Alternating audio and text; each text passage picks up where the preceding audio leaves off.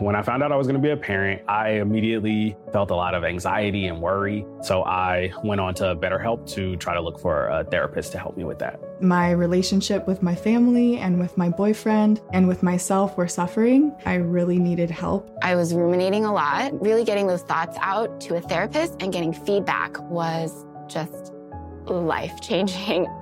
If you're thinking of giving therapy a try, learn more at betterhelp.com. That's betterhelp.com. They say plants like music. Yeah, no, like really, they respond to the vibrations of it, which means that this playlist you're listening to, the plants are too. You know what else plants like? Organic soil from Miracle-Gro. It's made with all the best stuff like wood fiber and compost. Plus, it's OMRI certified organic, which officially means it's made with superior ingredients. And when you give your plants the stuff that makes them happy, they won't judge you on your iffy playlist. Hear that, plants? So go ahead and give them Miracle-Gro. Welcome to The Megyn Kelly Show, your home for open, honest, and provocative conversations.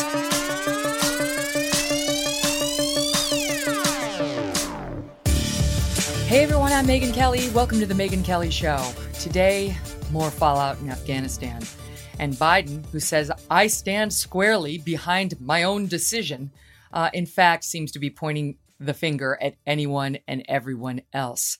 He took responsibility for nothing yesterday, and very little's changed other than assurances that he is going to get our personnel out of the embassy, that he is going to try to get the Afghans who helped us out to safety, though very unclear how he's going to do that.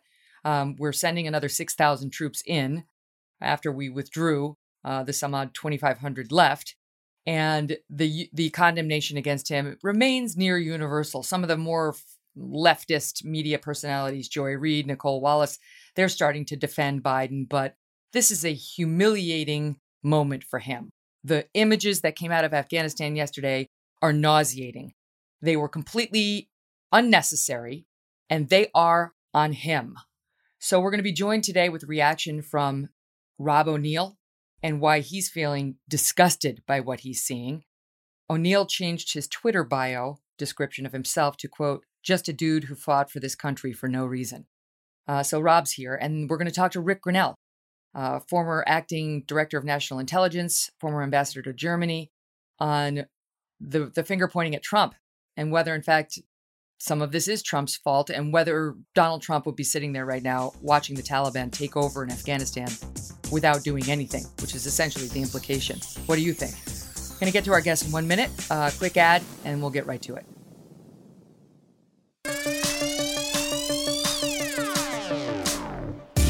Rob, how you doing? I'm well, Megan. How are you? I'm good. Oh my gosh. I'm so happy that you're here. I'm dying to talk to you about everything that's going on. Let's just start where I left off yesterday, which is, what'd you think of the Biden remarks? Well, it's one thing to say the buck stops here, and then it's another thing to take responsibility. He took zero responsibility. He did what a lot of people do nowadays. They come out, they blame Trump. Not my fault. Buck stops here, though, even though it doesn't. I think he came out, He read a speech someone else wrote for him, and he left.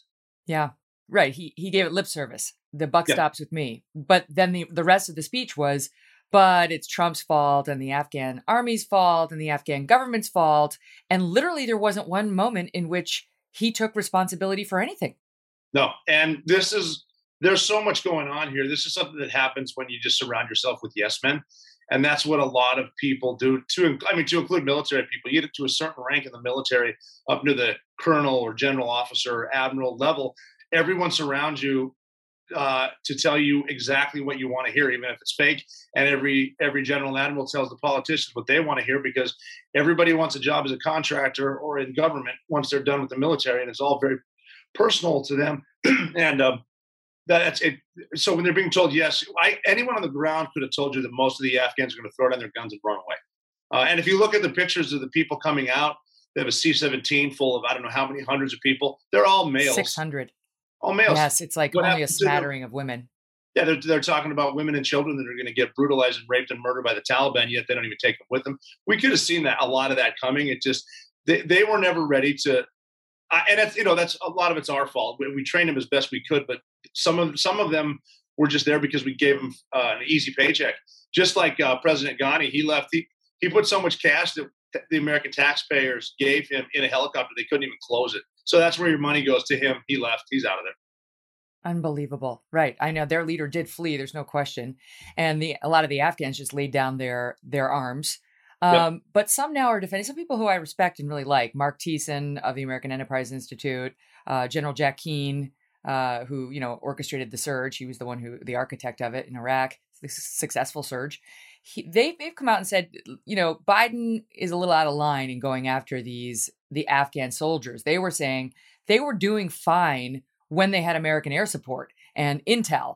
And once we decided to stop doing that and sort of ceased combat operations, the Americans back in 2015, the Afghans shed a lot of blood and treasure, you know, that they had some odd 53,000, 57,000 of them dead, 2,500, I think, just this year, that they did fight. They tried, but it wasn't easy. They couldn't do it without our actual support once we decided we weren't providing that. Yeah, I've been in gunfights a lot, and it's definitely better when air support is on your team. It's definitely a force multiplier for obvious reasons. And they didn't have air support and they were used to it. Then the Taliban's always been saying the entire time we were there that the Americans have the clocks, but we have the time.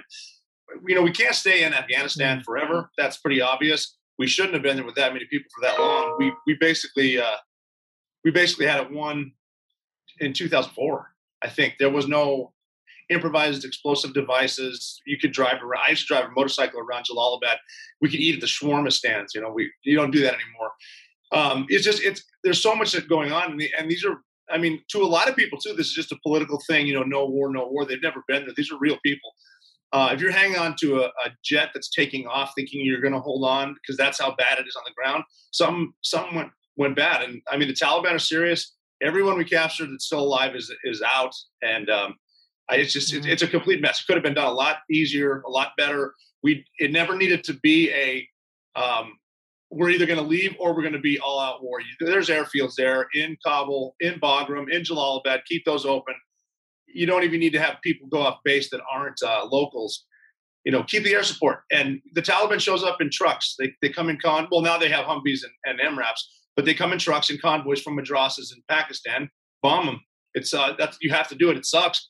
But, you know, war's not fun. War's not pretty. I don't recommend it to anybody, but that's what you have to do if you're dealing with evil, which we are. Well, that's the thing. So we had all these troops over there and some 14,000 plus when Trump said, you know, we got to withdraw that. We got to come up with a different deal. And then it was down to 2,500 when Biden started to just pull the troops over the summer during the height of the fighting season. And the Afghans were left high and dry. I mean, they didn't really have any support. And even though Biden says, they were 300,000 strong, without the air support, most military experts are saying they didn't really have much of a chance against the Taliban, who were more determined. You know, the Afghan forces weren't getting paid, the corruption at the top, they weren't getting fed in all these instances. And so their hearts weren't necessarily in it. Whereas the Taliban, you know, for them, this is a totally different jihadist mission. Can we talk about that moment though with that? Is it a C-17, Rob? The aircraft? Okay, so yes. An American C-17 leaving the airport, and you see all these Afghans running to get on it. And I'll tell you again, Mark Thiessen starts a column for the Washington Post. He writes weekly and as follows: on September 11th, 2001, Americans literally fell from the sky, jumping from the top floors of the World Trade Center to escape the fire set by Al Qaeda and the Taliban regime that aided and abetted them. Today, almost 2 decades later, it is our Afghan allies who are falling from the sky after clinging to the fuselage of a U.S. military aircraft taking off from the Kabul airport in a desperate effort to escape the Taliban regime. He says the debacle President Biden has unleashed in Afghanistan today is the most shameful thing I've witnessed in over 3 decades in Washington. I mean, that was a shocking image to see at least three people died falling from the aircraft that they couldn't get on. They thought somehow it would take them out, that they could escape, they could live holding on to the outside of the airplane. We got on as many as we could, but you know, some grabbed on the outside and their fate was sealed. And it really was. It struck me too, the juxtaposition between, I know, the people you fought for, the people you were thinking about when you went in to kill bin Laden, the woman who had to jump from the top of the World Trade Center, and those guys falling from a plane, whatever you think of them. You know, these are people who were told had been helping us, and we just abandoned them. Yeah, these were, if they're holding on to a plane like that, they were, definitely had something to do with the Americans. The Taliban knew who they were. And that's what they're doing now. And again, too, to humanize what happens, I always say that it doesn't matter what you feel. If you portray calm, people around you will be calm. But if you panic, other people will panic. And if people start leaving the front lines running for cover, more people are going to be inclined to do that. It's like in SEAL training. When someone quits, someone looks at it and goes, well, if he can't make it, I can't make it, then he'll go quit. It's just a sympathetic reaction that happens naturally. And you know, gunfights are scary. And the Taliban has been gearing up for this in Pakistan, which is a whole different conversation to have. Why didn't we just move on from Afghanistan into where we know they all are in Pakistan? But yeah, I mean, it gets scary. People quit, and then they start thinking about their families. What if they get out, but then their kids don't? The Taliban, I don't really care what they say on some news network. They're not mostly peaceful. These are horrible, horrible people, and they are capable of doing something to another human being that shouldn't even be run through your head. It's so bad. Mm-hmm. I know, it's kind of, people are watching them in most instances hold their fire right now as we effectively surrender. I mean, they're holding their fire to let us surrender, and we're going to get out, and then they're going to have complete control, and then our Afghan allies are going to be left to the Taliban's evil forces and desires. And what are we going to do then? Then we're not even going to have an Air Force base or any sort of, you know, any sort of base to go back in through, you know, from which to regain control or provide security. It's done. They're being smart. Oh yeah. Yeah. Just lie to everybody. Tell them you're going to be peaceful. Let the Westerners leave. They're even, even though a lot of those reporters, there's one in particular that I give her credit even for being there. She was saying they're peaceful. They're really not, but just that show your face in a place like that with the Taliban are, that does take guts, maybe because they can't quite get out yet. And the Taliban's going to leave them there. But I mean, there's a lot more going on to this too. You'll notice the Russian embassy didn't close down. They're not getting overrun. China will be in there soon. It's all working into their hands. And it all comes down to the weakness this administration is showing worldwide.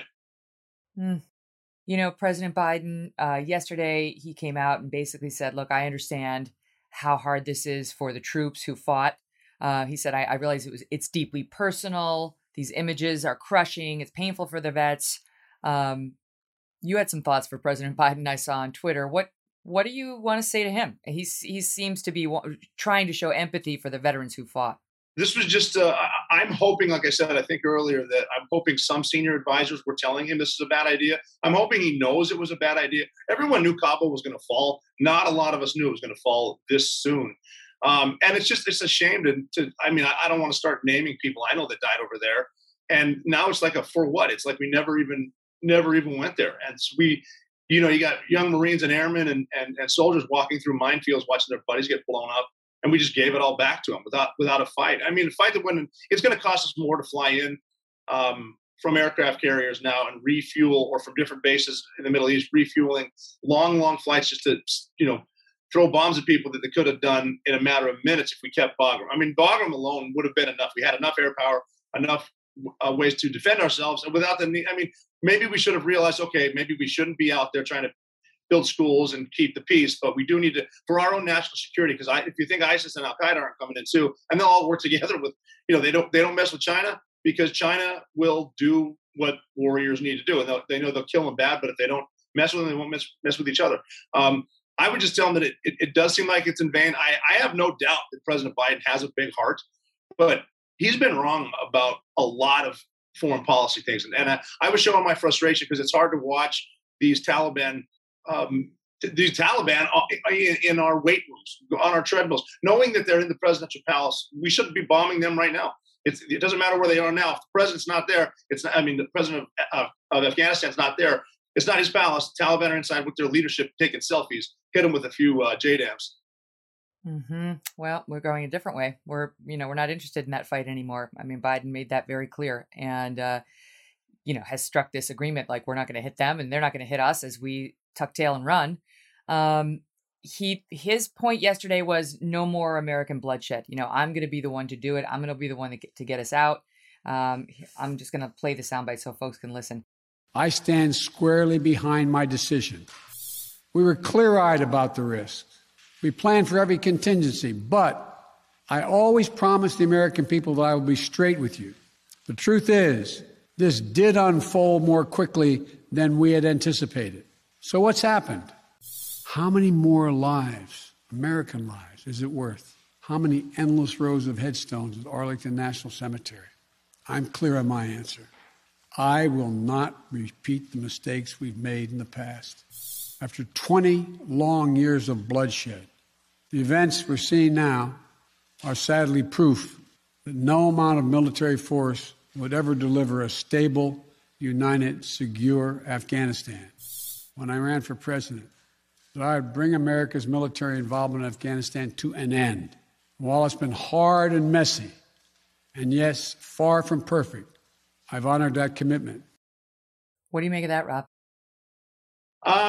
Yeah, I mean, it is going to be messy, but again, it's not a black and white decision to stay all out or just leave, and it shouldn't be made like this one is as a political talking point. It shouldn't just be a distraction, something we talk about and then get rid of it. This is very serious. There are people being tortured as we speak, and it's horrifying what they're going to go through. There's going to be a lot more bloodshed, and there will be more combat when we have to send airborne troops back in there to get. Yeah, we're already sending 6,000 troops back in there right now, right? Which we wouldn't have had to do if we had handled this appropriately. Right. It doesn't. Why are you going to take them out just to put them back in? Doesn't make any sense. If we've been there for 20 years, we should know what's going to happen if we just leave like that. We know Bagram well, and we could have maintained that and had a more peaceful transition. You know, slowly letting the Afghans do all the work by themselves. But even when we were in my experience anyway, working with the Afghans, they weren't. We would call them Afghan-led missions, and nothing could be further from the truth. And a lot of people that I know, because these are people that'll either show up for work one day or won't, and just say, well, God willing, God didn't want me to come to work today, so I didn't. But they need to get more serious about what's it going to be like to fight without as much air support as they're used to with us. We didn't do a proper handover. And it's easy to say this stuff from Camp David at the White House because you're not seeing the horrors of what's going on now. But wait, so let's walk through that. Because I've heard it both ways when it comes to the Afghan soldiers, as I mentioned, Jack Keane, Mark Thiessen. And in fact, let me just play the Jack Keane soundbite so we know what we're talking about. This is him. He's not exactly defending the Afghan military, but he's trying to explain what really went on here. Here, listen to him. And I would like to point out a couple of factual errors in those remarks that deal with, his defense of his decision. When he's saying that the Afghans, are not willing to fight, that's not telling the whole story. They have suffered over 50,000 casualties. What happened this year is the United States said to the Afghan security forces and to their government that we are no longer willing to support your efforts. And as a result of that had incredibly adverse impact on them, knowing full well that would be the first time that they've ever not had air support and robust intelligence to enable their fighting. The Afghans have fought in the past. They are not a strong military by any means, and anyone who's been in Afghanistan knows that. But with U.S. enablers, what we were able to achieve is a stalemate. We pulled the plug on them, and they collapsed. That's a fact. They have fought, and they certainly have suffered. And Thiessen was pointing out as well, he says there's not a single U.S. ally in the world that could defend itself without U.S. help. He's saying to say, as Biden suggested yesterday, these guys are just not willing to fight is libelous because they did. This is Thiessen saying in January 2015, Afghan forces assumed full responsibility for combat. U.S. combat deaths dropped to an average of about 17 a year. During the same period, between 53 and 57,000 Afghan soldiers were killed in action. He says today to say they weren't willing to fight is libelous, but they couldn't do it without the U.S. mission planning, intel, and air support that had enabled them to succeed. So which is it? Is it that they were trying to fight? It's just not possible without some U.S. air support, or there are a bunch of derelicts who wouldn't fight for their country, and so why should we? No, I'm not saying they're derelicts. I've worked with them quite a bit. I just don't think they had the capabilities that we did, especially with our air support, obviously. And General Keane hit it pretty much on the head. Once we left. But the problem is we've been treating them with kid gloves for so long. Yeah, maybe we let them patrol the streets of Kabul and a couple places like that. But look how, Kandahar we never really had anyway. The Taliban's pretty much owned that the entire time. And again, it's a fear factor. I'm not there with them right now. I don't know where their minds are. I just, if you have an army that doubles the size of the other army and they lose in a few days, someone wasn't fighting. Mm-hmm. Something's gone very wrong. So do you believe, as Biden said, that, look, we needed to go like another 5 years, another 1 year, another 20 years, the Afghan forces wouldn't have done any better. This isn't our battle. And it's sad, but bye. Yeah, I mean, it's very sad. And think about all the, everything that we've lost. Of course, the lives that were lost there of Americans and coalition forces, all the money that we wasted there. And, we just leave everything behind, everything from flat screen TVs to vehicles and weapons, which the Taliban now have all of. I mean, yeah, we have enough smart people, I think, in the Pentagon to have figured out a better way to do this. And like I said, I really hope they were telling the president that. I don't really think it matters what he thinks anyway, because there's people behind the scenes making these decisions and writing these speeches.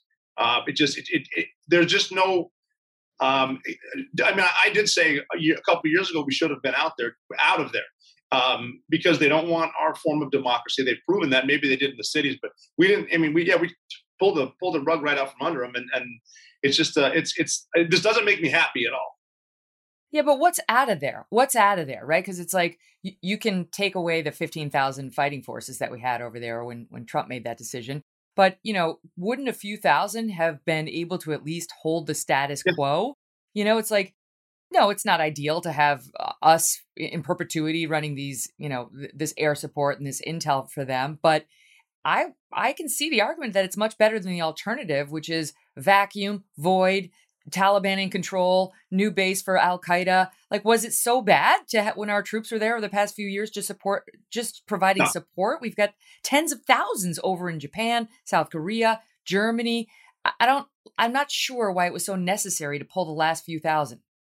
That's got to be just politics or bad policy, but we're one and the same. No, it's not that bad over there. The airfield, there's a base on the airfield in Jalalabad where I stayed for a few months. It was like a European resort full with like a bar, wow. a dance floor. They have green bean coffees at Kabul and karaoke night and paved roads. And it's not all driving through. I mean, everyone that raised their hand for this country, I respect them all. But, not everybody's out there doing the really, really hard work that a lot of the people who died aren't getting the credit for. And I don't like the long-term effect. This is like Al Qaeda attacked the World Trade Center in 1993, and we knew they were going to come back, but then we just forgot about it, and then they came back, and they build their bases there. They keep enough of the ideology going on and the fanaticism, especially with our open southern border, and more importantly, our open northern border. They haven't forgotten about us. We're the paper tiger, and I'm worried about the homeland. If they have camps over there and can get people into this country, they'll do it. And they'll get them right to Times Square if they can. Yeah. And you tell me how can we run counterterrorism operations in Afghanistan when we're not in there, right? Like from the Gulf, like how are we going to do that? Well, we lost a major foothold there because we have the stands up north and Russia, we got China over there and Iran, and we're right in the middle of them. When we can do everything from run sources to have spy aircraft fly over them, it's just more difficult now. We'll be able to monitor from up above, but it's going to be a lot harder to run sources. Especially, if I was an Afghan right now, I wouldn't want to be a source for an American. Right. Of course, after the way we just treated them, there's been heartbreaking reporting coming out about people who helped us, not just the translators, but all sorts of guys. You're in a better position to talk about that than I am. But there were a lot of Afghans helping our troops. And they're coming out now saying, "Oh my God, this is just." Here's one of them. I just pulled one testimonial. I don't know what the U.S. did to us, says this one guy. We're betrayed. We're trapped. We're waiting behind a closed door for someone to come and haul us outside and execute us in front of our family. This is so terrible. We will not we will not survive. This is Deseret News and name withheld. A guy out of Kabul, Afghanistan, who spent 10 years as a vehicle contractor for the U.S. military. His special immigrant visa applications were repeatedly rejected because of errors in the recommendation letters from his U.S. supervisors. So, we've made it pretty hard for these guys to get out. And I realize not all these guys are excellent guys who we want moving back to the United States, right? But some, I think, really helped. And there doesn't seem to have been any thoughtful process to figure out who do we need to stand by? Who do we need to fulfill our promises to? A, because it's the moral thing to do. And B, for the reason you just pointed out, because we want to send a message to others help the United States. We got you. Don't worry. We won't abandon you. Yeah, that message is very clear right now that we're not in anything for the long haul. We're at a point now where, people say and do stuff just to get elected again. Personal power. I don't know what what's going on with, with Russia and China, everything from closing down the Keystone pipeline to opening up the Russian pipeline, watching as China expands all the way into Africa. It's almost like we're closing our eyes and making up stuff to yell at each other about when there's real problems and real issues that concerns all of us. And if these fanatics with their ideology, and again, there are tons of really good people in Afghanistan, but if these fanatics can get here because they trained there, they will. And that's on all of us. They don't care if you're a Democrat, Republican, or white or black. If you're a Westerner, they're going to kill you, and they're going to do it here. And it's sad. Yeah. Well, can we talk about that? Because Biden said we've got to focus. We must focus on today's threats, like ISIS, not threats of the past. So he's really sort of diminishing even Al Qaeda. Right? It wasn't exactly the Taliban that we were worried about that attacked us directly. It was that they provided a safe haven for Al Qaeda, bin Laden, and others to plot attacks. That's why they were looped in. That's why we went after them. So what is he talking about? We must focus on today's threats, like ISIS, and not threats of the past. Well, this threat will come back. And the Taliban at first didn't give up al-Qaeda because they didn't think we were serious about coming in, which we were. And I've had Taliban guys tell me personally, if they would have known we were going to do, they would have given us al-Qaeda, because you got to figure al-Qaeda, mainly not Afghans. They're Pashtun, the part that I was in. And al-Qaeda, like it or not, are foreign fighters, and they don't really want them there. But now there could have been something, anything, as far as I disagree with negotiating the way we did with the Taliban, but there are ways to hand over. If they're just going to run in and take it, there are ways and agreements. I mean, agreements is a tough one because they lie to us as much as they can. But now that al-Qaeda sees it, and ISIS, they'll just, that flag will be flying in eastern Afghanistan if it's not already. And they're hell bent on the caliphate. They want to take all of that land back. They've got a base to do it now. And it's, it's a smaller world than it used to be, so it's pretty easy to get here, especially now. Up next, Rob was fired up on Twitter yesterday, asking about whether his brothers in arms died for nothing. That's how a lot of men and women in the military are feeling right now. We'll get into some of those questions and what Rob thinks next. Why are we pretending that the threat is just suddenly gone? We've managed to deflect it for the past 20 years because we've been over there fighting, keeping them fighting abroad. You guys have been. And the homeland hasn't suffered a major terrorist attack during that time. We've had some domestic attacks launched, but nothing on the scale of 9/11. And now we just want to say, oh, the threat's done? But why? I don't remember al-Qaeda surrendering. I don't remember the Taliban saying, now we feel all warm and fuzzy, not just about the Afghan people, but about the United States as well. They're out in the streets chanting death to America right now. All depends on what a lot of media tells you. Well, these are the peaceful Afghans. These are the good ones. They're the peaceful protests.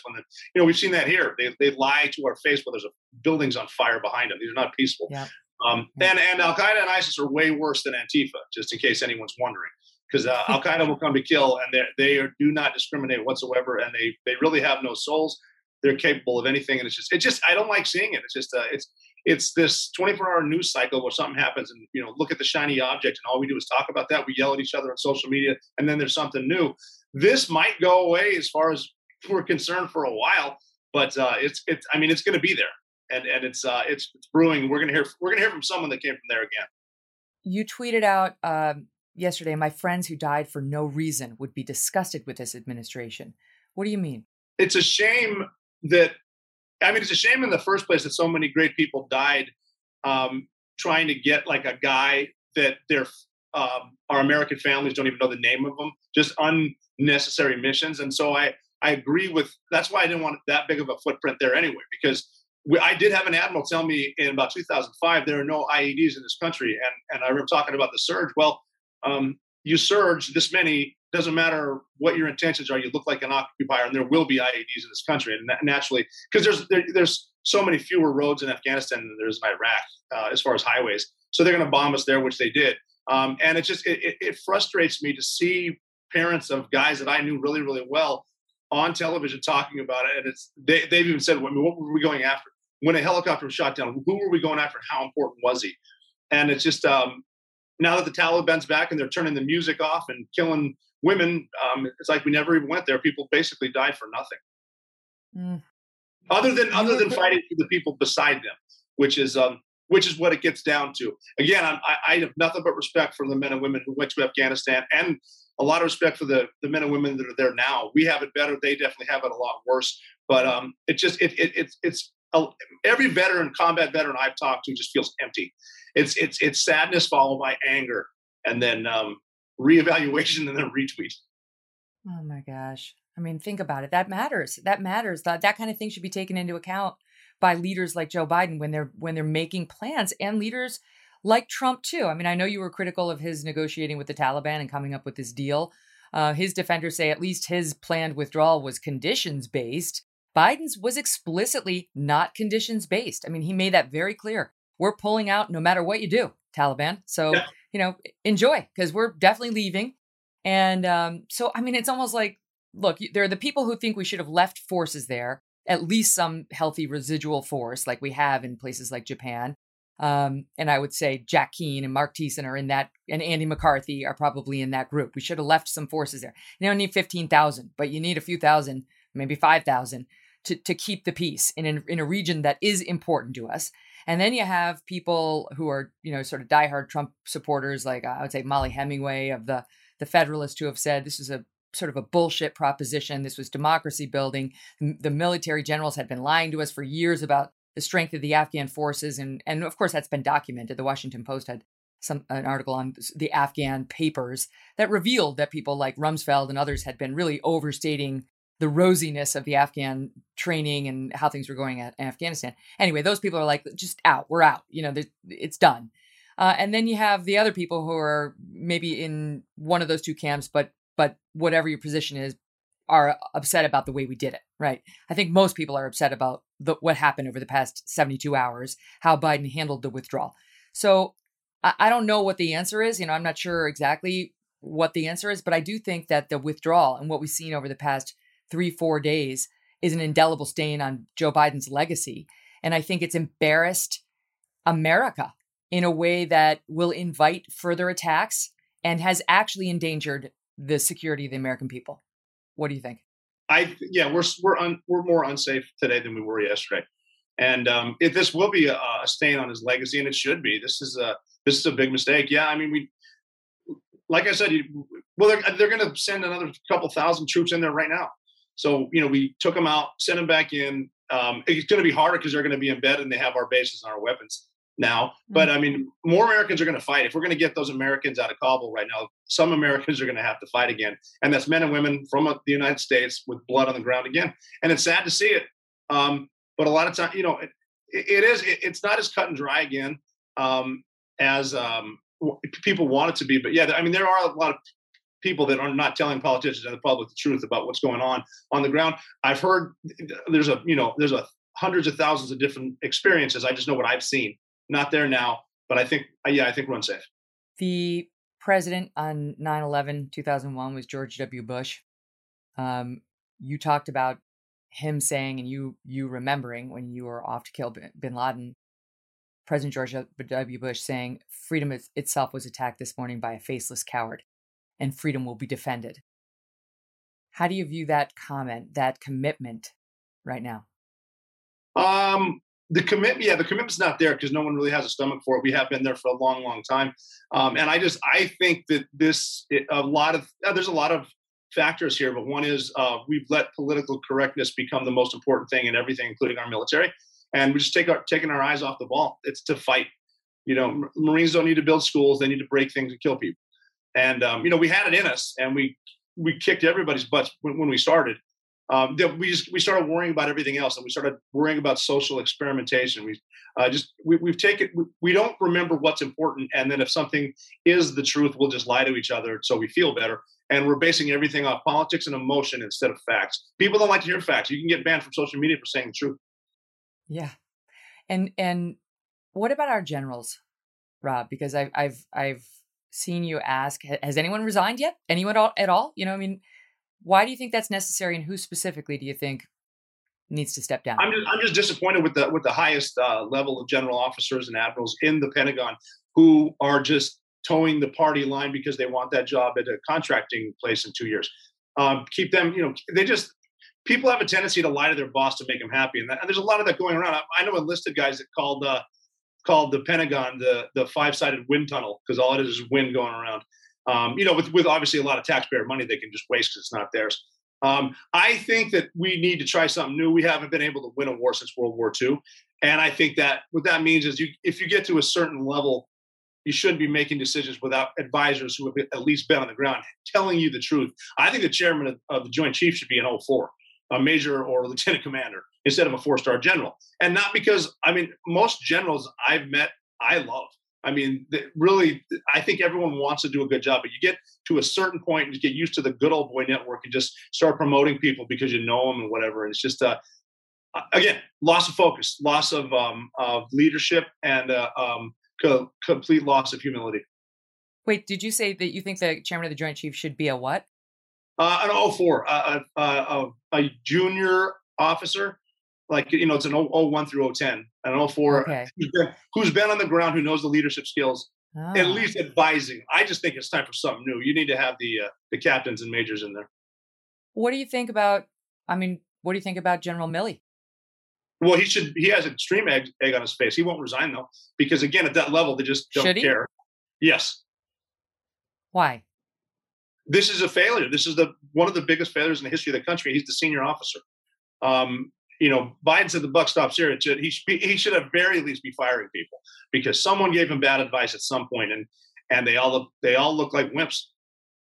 I don't know. I mean, I who knows what happened? But what I read in the papers is that Milley and Lloyd Austin, the Secretary of Defense, went to him and said, "Dude, not a good idea.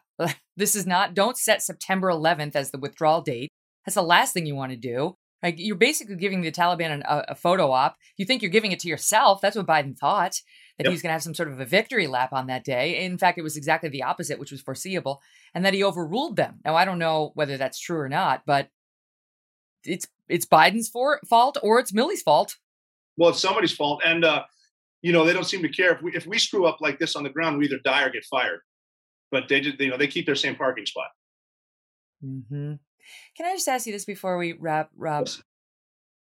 How, like, what are you feeling, right? Because today I feel, I what I hear from you is sort of resignation in your voice, like disgust, a bond with your brothers who fought in arms, just frustration with the leaders who are over the troops. But you explain it to me, because today, to me, you sound very frustrated, and I don't blame you on that, but I want you to explain it. Very, very angry all weekend watching this happen. And I'm sure my social media reflects that. Sad at the same time, but angry. I was actually with a few veterans, Army and another two Navy SEALs too, and just complete disgust. It's almost like, you know, the wind taken out of your sails. A great majority of my life was in the Navy, and that was my job. I know. It doesn't matter, you know, we're out now, but I know a lot of kids who are never going to see their dads again because they didn't come home. And it's just almost a lack of respect for everyone involved, and watching politics and political correctness take over. And this is what happens. You want to be weak. There are people that are strong, and you can lose to them if you give them an inch. It's a sad week. It's going to continue to be like this for the rest of for a while. I mean, I have to tell you, I understand all of that, but as a citizen, I think most of us are still so grateful to the troops for all the sacrifice that was made on those fields.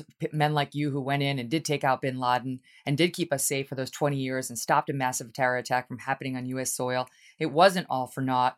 I don't know if you can say we lost. I really don't know. I know that that's the headline. We've lost. We didn't end it well. We didn't end it gracefully or with honor. But what happened over there, I don't know how you can describe it as a loss, given that you kept us safe for 20 years? Well, yeah, it's. I guess it's the Taliban are going to announce that we lost, and a lot of news outlets are going to pick that up because it's a big upset.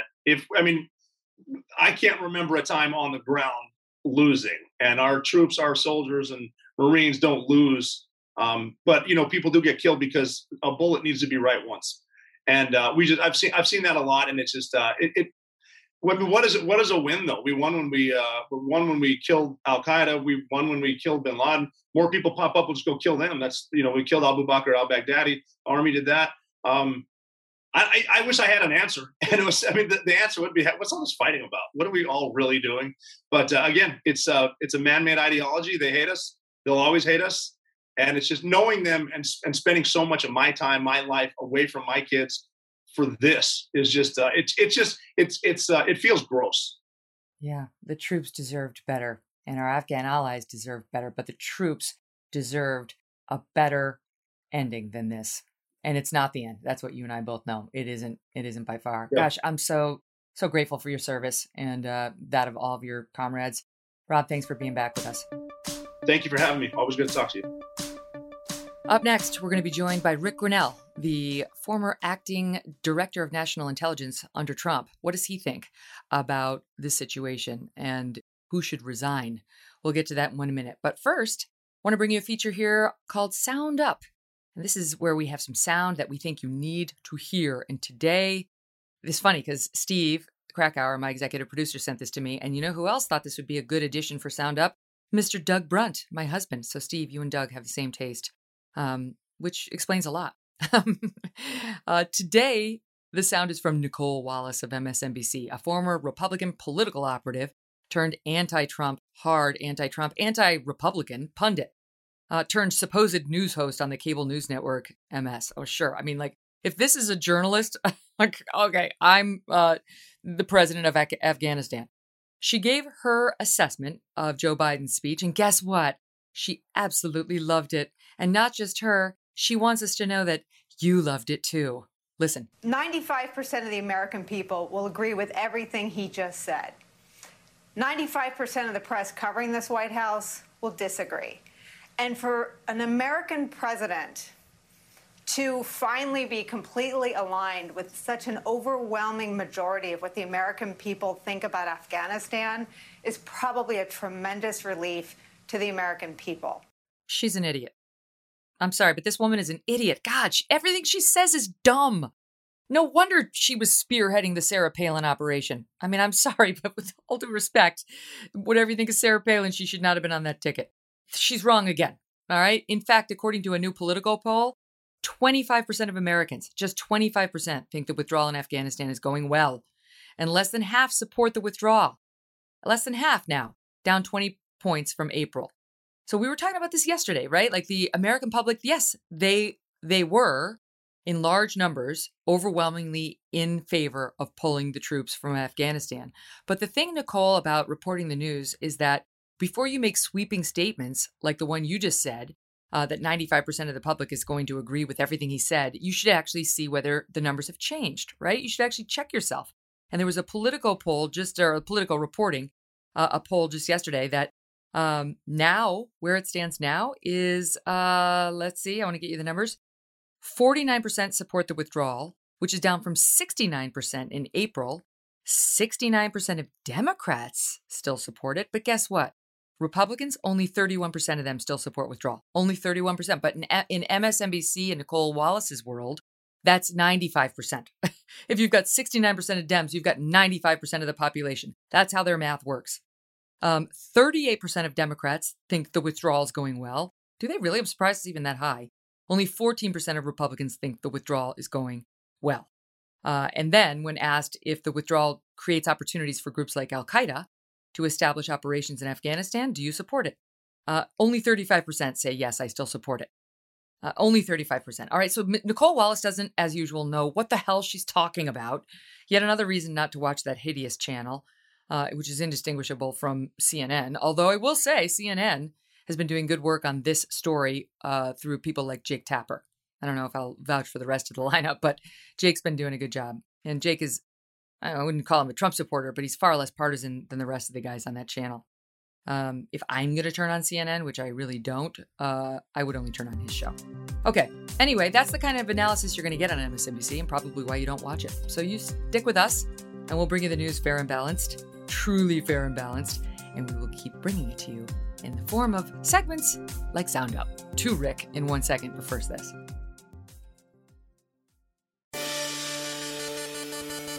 Ric Grenell, thank you so much for being with us today.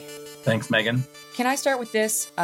Mike Allen of Axios has like a daily newsletter, and he began it this morning with a picture of that C-17 aircraft and hundreds of desperate Afghans running alongside it as it took off from Kabul, and says, and I quote, "This is the defining image of the exit debacle, and many Democrats fear Joe Biden's presidency." That image is searing as sort of the ultimate tell of how we abandon our allies in Afghanistan. We abandon our mission in Afghanistan, and it was done in a way that has been almost universally condemned.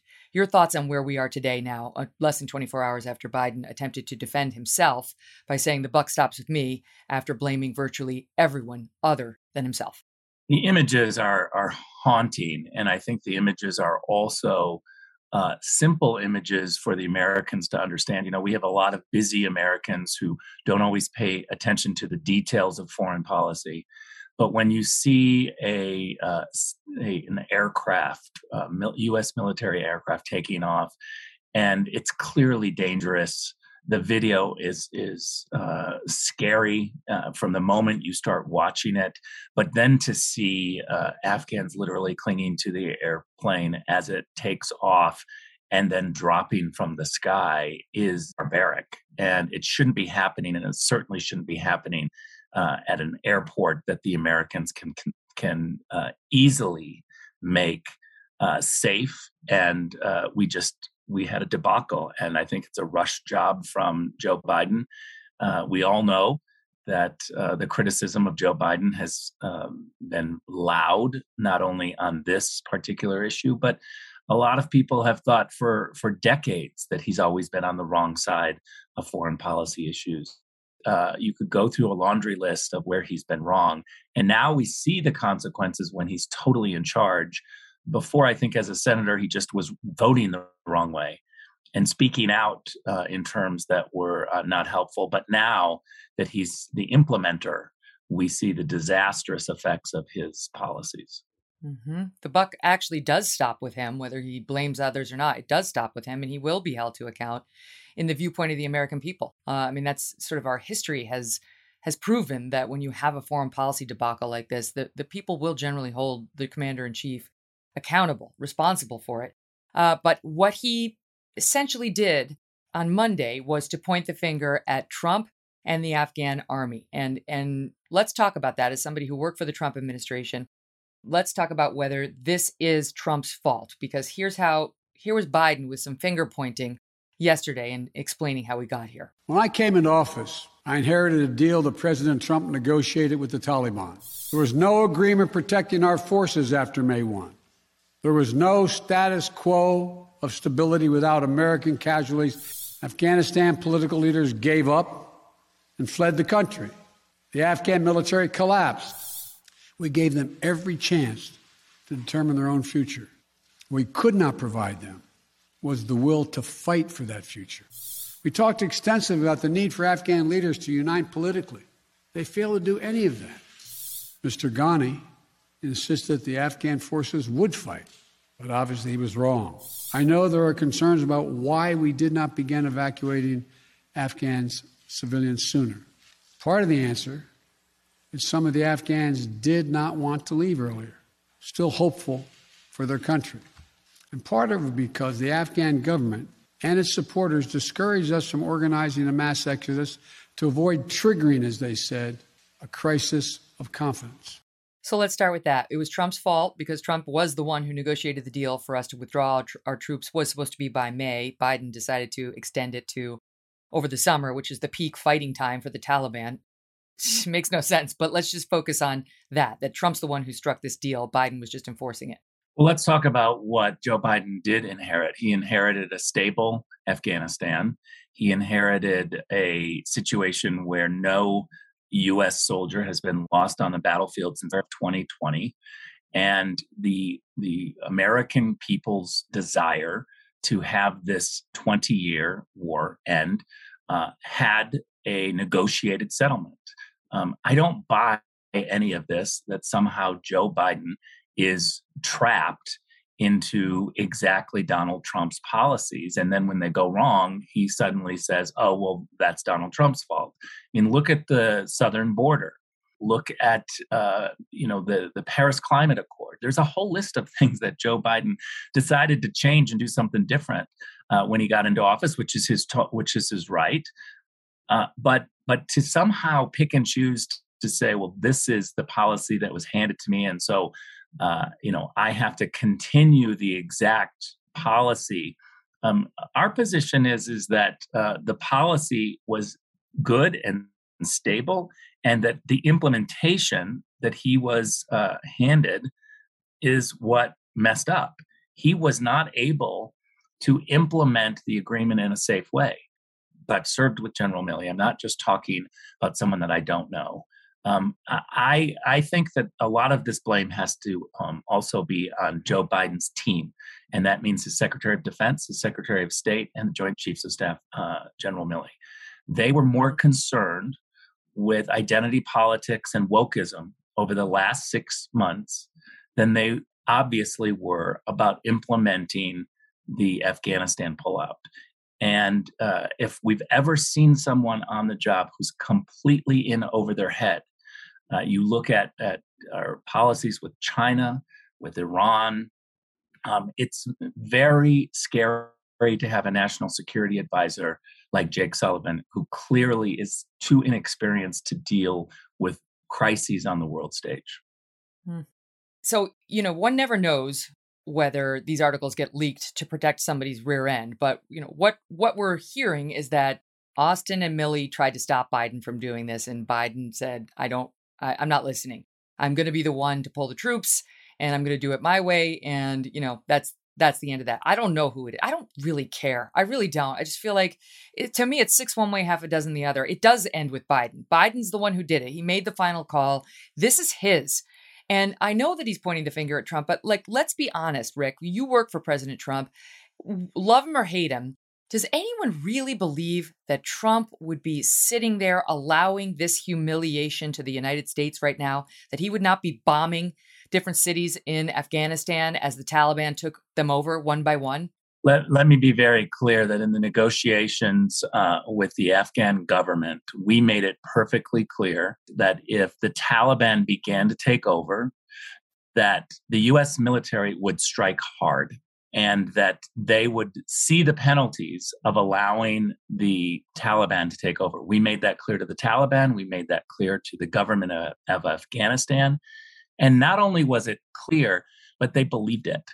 A credible threat of military action is better than a threat of military action. The credible part is important. And I think that what we're seeing from the government of Afghanistan and the Taliban or Iran or China or Russia is that they don't believe that Biden has a credible threat of action in case something goes wrong. They know that Donald Trump would do it. They knew that in real time he would be watching, that he wasn't going to be on vacation or away from Washington for 3 days.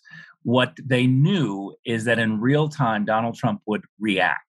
And I think that's a big difference in what we're seeing now. We had as one of the conditions, remember, Donald Trump had many conditions on the government of Afghanistan and the Taliban. And those conditions were going to be monitored on a daily basis, on an hourly basis. And if those conditions weren't met, then we would adjust the policy. We had lots of discussions, and General Milley was there and very comfortable with exactly what was going to unfold because he could monitor and adjust the policy. Clearly, through these leaked news stories where I think you're right, Megan, that it's a lot of after the fact people covering up their reputation, which is, Washington 101, that people leak stories to say, well, I was against this policy. It's to protect their future, job prospects. They want to distance themselves from a disastrous policy. And that's what happens in Washington. But can I just take you on the Trump policy of withdrawal to begin with? Because sure, I don't see, given where we are now, let's just put for this moment the withdrawal itself to the side, since it was handled so poorly. When you see the 300,000 Afghan security forces totally overrun by the 75,000 Taliban, whose hearts are in it. You know, the Taliban hearts are in it for sure. The Afghans are, they don't like the Taliban. 85% of the Afghan population doesn't like the Taliban, but the Taliban are fighters and they're mean sons of bitches. And, you know, when you see how easy it was for them to take control city after city, it does make me ask if things had gone perfectly and we had withdrawn all of our security personnel and all of our embassy staff, and then we had taken our troops out of there and we had no one left, as was the plan, they just would have done it then. The Taliban just would have been doing this, going city by city once we were out, and we would have been left in this same position, no? Well, I think that's what I was referring to in the previous question is that, first of all, I think it's a great question and it's something that we should always be exploring. But as I was referring to in the previous question, we were going to be doing real-time monitoring. And make no mistake that if the Taliban began to take over territories, they would have been confronted by the U.S. military from an air campaign. The military strategists will say, well, it's better to have boots on the ground. And to my reaction to that is, yeah, no shit. Of course, it's always better to have U.S. military getting real-time information on the ground. But we have to be able to, as a country, evaluate whether or not that's a good idea. Look, having Americans there at the embassy is one option. Also, recognizing that we may not have perfect information in real time in some countries is a sacrifice that we make in order to not have our men and women in harm's way. And so these are tough choices, but I go back to this, Megan. My criteria for U.S. military boots on the ground in any country is whether or not there is an immediate threat to U.S. national security. I'm sorry to tell you, the world is a terrible, dangerous place, and there are little girls in the Congo that don't get to go to school. And we have this entity called the United Nations, where we pay 1/4 of the bill. One of the things about the Trump administration is that not only did we say America first, but we said allies need to step up. We encouraged allies to do more and to share their obligations. And let's be honest, many of our allies wanted Joe Biden, and now they're seeing the disastrous policies of Joe Biden. And I can tell you this, they know that the world was going to be more stable now under Donald Trump than under Joe Biden. Yeah, I don't know. I look at it, all I want is safety and security for the American people. That's what I want. And I want the troops to be respected and not put into unsafe. Well, I mean, they're all unsafe, but just foolishly unsafe situations, right, for them.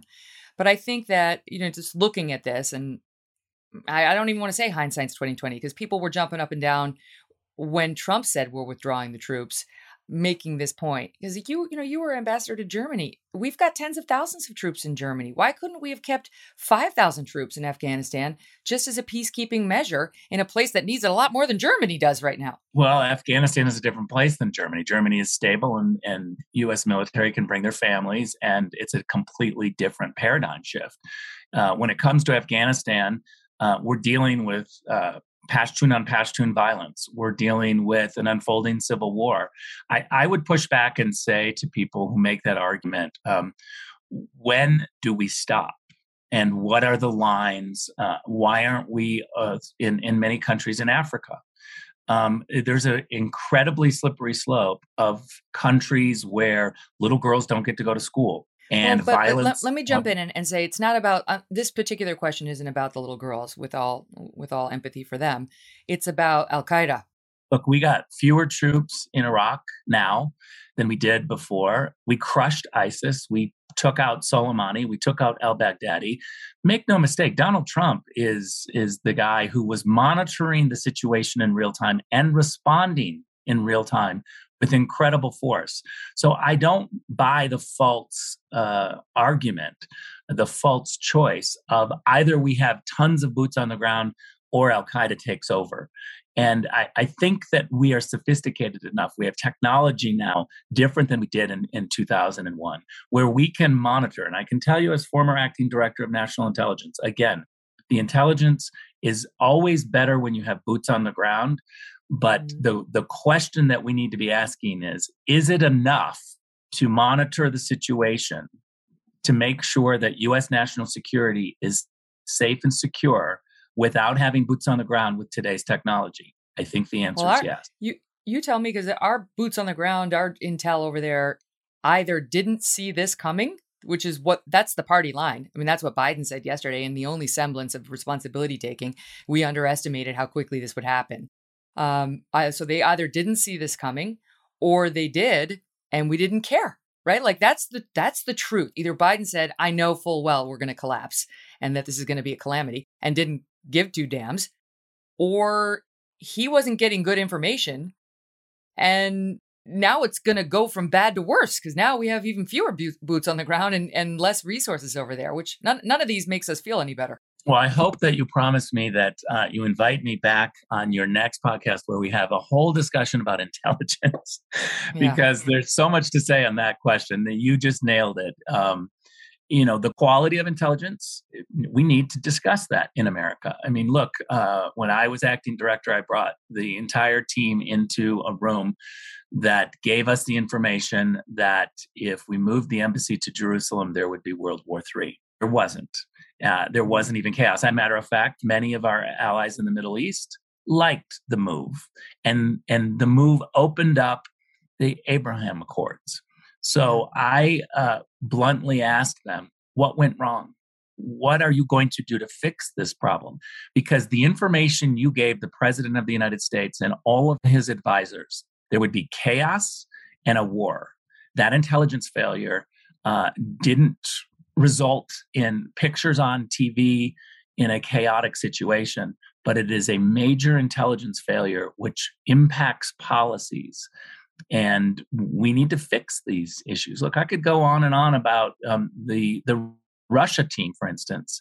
The Russia team in the United States intelligence agencies is highly political.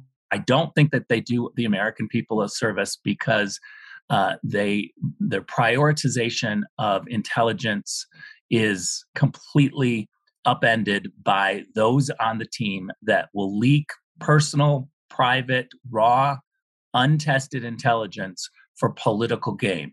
There you go. So let me ask you that.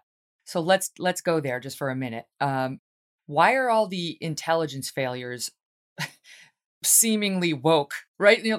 I'm sensing a pattern here. Right? Like, you can't possibly move the embassy to Jerusalem. Oh no, it would result in massive unrest in the Middle East. Well, it didn't. Well, you can definitely withdraw all the troops in just in time for your 9/11 photo op, President Biden, and don't worry about a thing. Oh, whoops, that was totally wrong. We got it wrong again. Russia is a thing, and here's the dossier and all, right? So why are all the intelligence failures seemingly ideological? At this point, I would be remiss if I didn't defend the intelligence agencies, because the reality is intelligence is an assessment. And we give our best assessment to policymakers at the time. Is this a tested long-term assessment? Is this a new assessment? Was this assessment done by, just one aspect of intelligence? It gets very complicated, but I tell people all the time, intelligence is an assessment, and we need to remember that it's not always a perfect science. And so when we do have information like moving the embassy would be a disaster, I can tell you from my personal experience, there wasn't any other voices saying, but maybe you could do it in a safe way. Maybe you could do it in a way that would not cause chaos. Many times, though, we do have assessments that hedge, that say, well, the Taliban may be, ready to come back. It could be quick, or it could take a while. Now, those assessments generally are not very helpful, and you want to dig in. But at the end of the day, we need to hold our intelligence community to a higher standard. And this is where I can get very critical of Avril Haines, because I think she came in saying that she was going to be very transparent about the process. And as you just pointed out, Megan, we have a huge dilemma. Did the intelligence community tell Joe Biden that the Taliban would take over fast, or did they failed to tell him that. He, Joe Biden, has blamed the intelligence community. Avril Haines needs to come forward and explain. Did her team fail, or is Joe Biden political? The Director of National Intelligence. Yeah. Yes.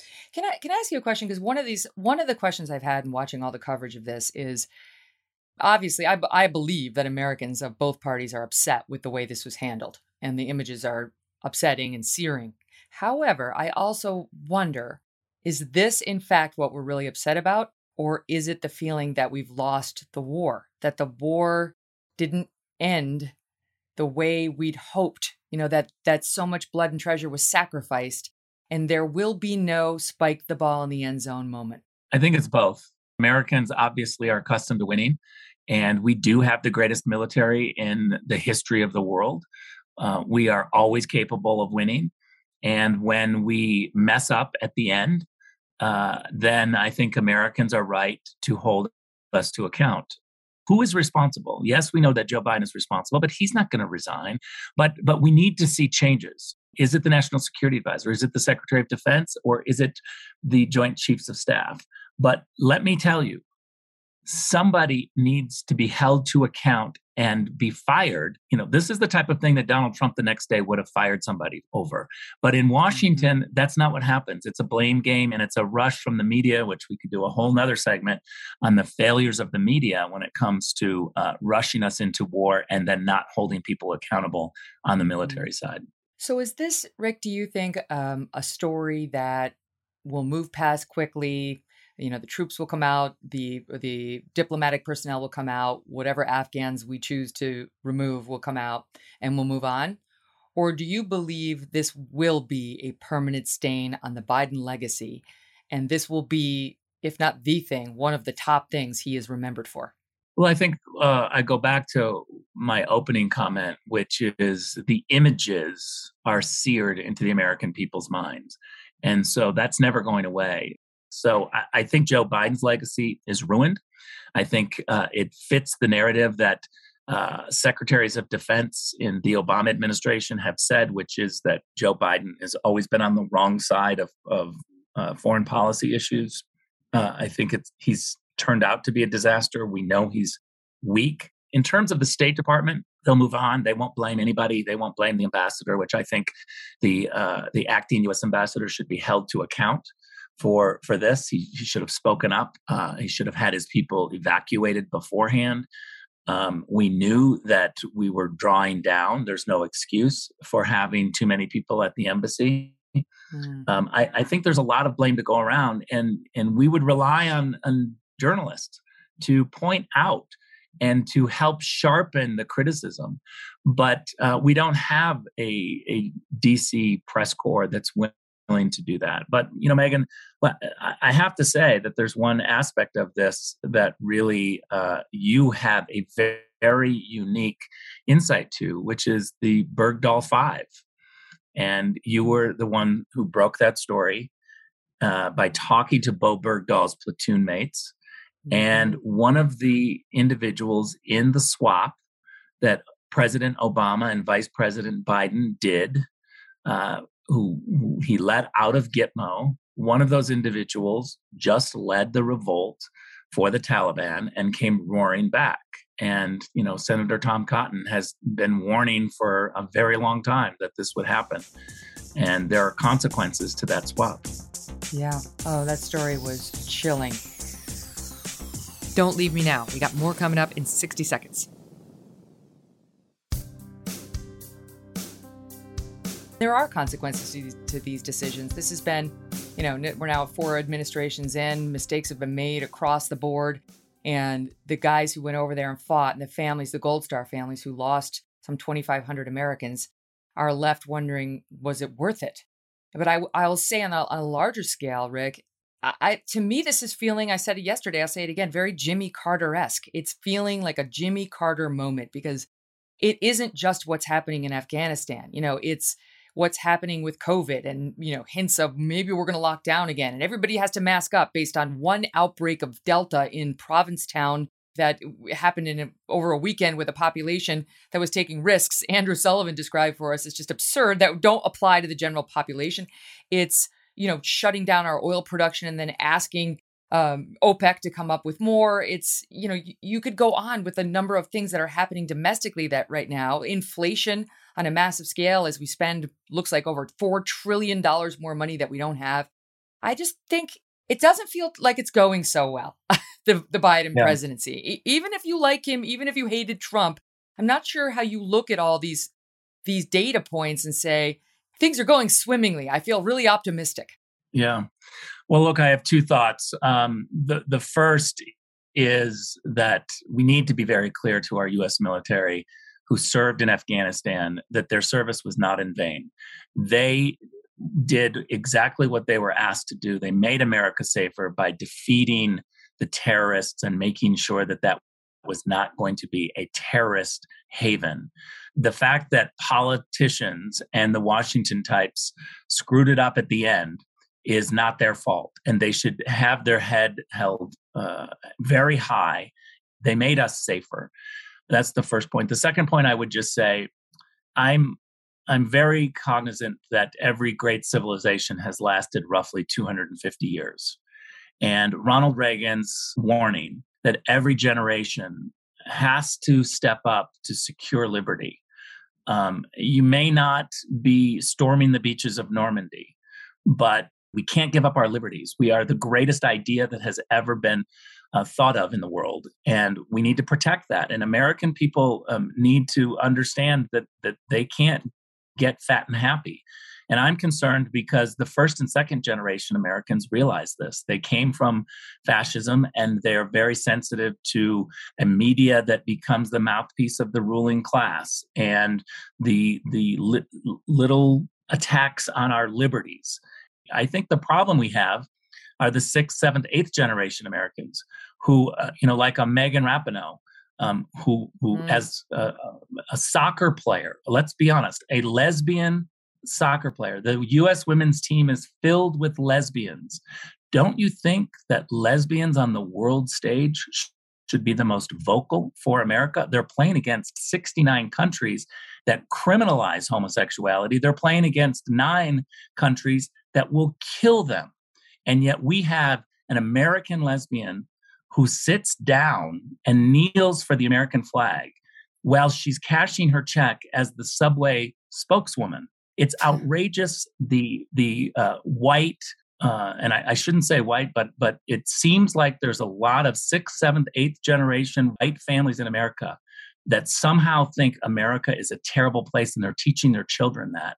And it's the exact opposite. And they haven't tasted what life is like overseas. And so they've become fat and happy. Mm. And there's a reason those Afghan family members were trying to get on that plane to get out of a country like that, where they're so worried about the Taliban taking over. They're covering up the pictures of the women on the outside of the barbershops and the hair salons because you're not allowed to show your face, your hair. That's Afghanistan, right? And they talk about the United States like it's the same. And there was just a report this week that Hope Solo, former U.S. Women's soccer player, came out and said, Megan Rapinoe's been bullying the other players on the team to make sure they kneel during the national anthem. So she's not just somebody who doesn't love her country. She's a bully. And she objects to people who do love their country. That's Megan Rapinoe. How does she get hired as a spokesperson for anything, right? I don't eat Subway, but I'm certainly not going to eat it now. You know, I'm not wearing my Nike sneakers either. I've stopped drinking Coke. There are little things that make you feel a little bit better about fighting back. But you're right. We have to speak out, and we have to hold our leaders accountable. And what's happening now could really lead to something very dangerous in the United States. I echo your point, though. Look, for 20 years, from 2001 to the present day, we have not had a massive attack on American soil launched by Al Qaeda. And there's a reason for that. Those who died over there, they died for that. They kept us safe. Who knows how many American lives they saved during that period? They did their job. What happens from this point forward is as a result of politicians' decisions, and they too should be held to account. And decisions can be reversed, and leaders can be ousted. So we still have options available to us.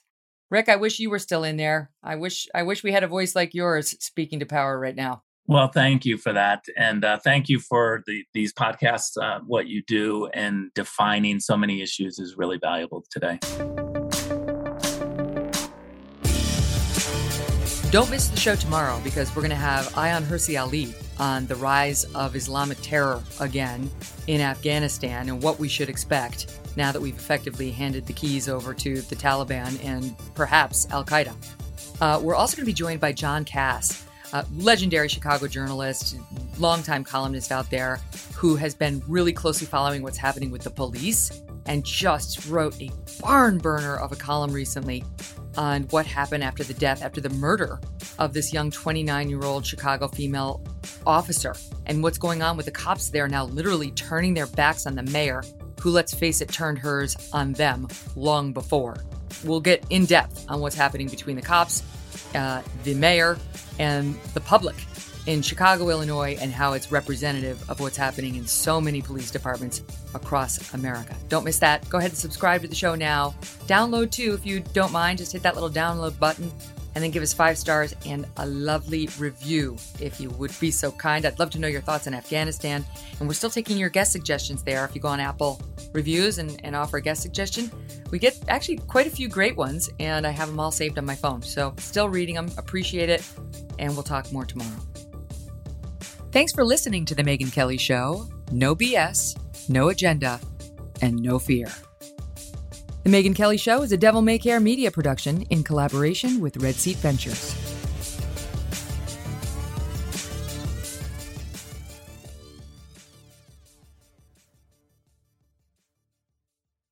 If a friend asks how you're doing, and you say, "I'm okay," when the truth is, I don't want my problems to burden anyone. Or you say, "Hang it in there," because if I ask for help, they'll just think I'm weak. Then this is your sign to call, text, or chat 988 for free, confidential support, anytime. You don't have to hide how you feel. Hi, it's Martha Stewart. You know, I spend a lot of time thinking about dirt. At 3 a.m., at all hours of the day, really. What people don't know is that not all dirt is the same. You need dirt with the right kind of nutrients. New Miracle-Gro organic raised bed and garden soil is so dense, so full of nutrient-rich, high-quality ingredients. Miracle-Gro is simply the best.